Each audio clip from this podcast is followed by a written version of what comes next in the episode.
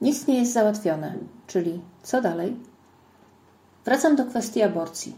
Nie tylko dlatego, że jest to sprawa zbyt ważna, by o niej zapomnieć.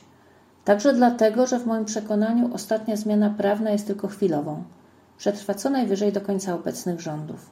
Wprawdzie opozycja z obecnych pomysłów zapewne się pod wewnętrznym naciskiem wycofa. Wystarczy jednak, że zacznie sprzątać w sądownictwie. Skład Trybunału orzekający w tej sprawie budzi zasadnicze wątpliwości, a zasada jest prosta. Jeśli skład sądu był niewłaściwie obsadzony, wyrok jest nieważny. Bardzo szybko wrócimy do poprzedniego prawa i oby tylko do poprzedniego.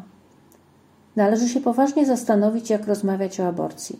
Obecny przekaz dociera do wielu ludzi, ale wielu przekonuje także przeciwna narracja. Tak, mówimy o dziecku i jego życie wymaga ochrony, mówią, ale nie do pominięcia jest też argument, że kobieta powinna mieć prawo decydowania o kształcie własnego życia. Gdy autorzy głównych narracji stawiają na albo albo, wielu próbuje znaleźć sposób, by pogodzić to, co dla nich ważne. Czasem na tej drodze błądzą. Życie człowieka jest ważne, ale podmiotowość, a więc godność jest ważna nie mniej.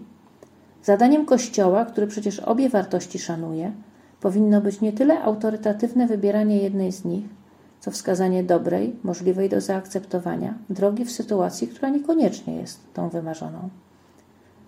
Mam mocne poczucie, że między walcami dwóch wielkich narracji ginie nam obecnie człowiek.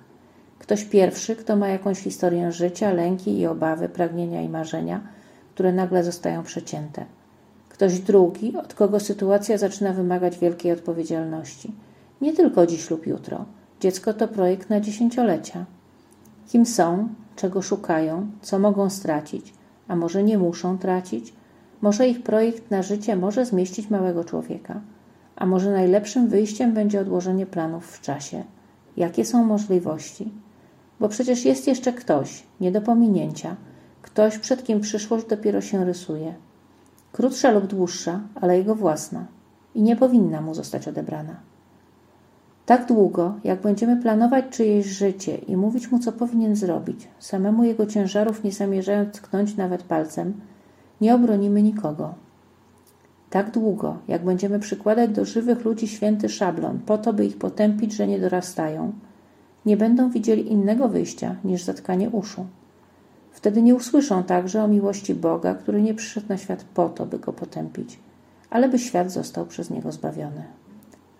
Współczesny człowiek coraz bardziej czuje się podmiotem i chce kształtować swoje życie według swoich marzeń i pragnień. Coraz większy opór i gniew budzą próby decydowania za niego. Ochrona życia nienarodzonych dzieci to tylko jeden z tematów, w których ścierają się te dwie wielkie narracje świętość życia człowieka i jego podmiotowość. Ale o tym w kolejnym odcinku co dalej. Zapraszam w każde sobotnie popołudnie.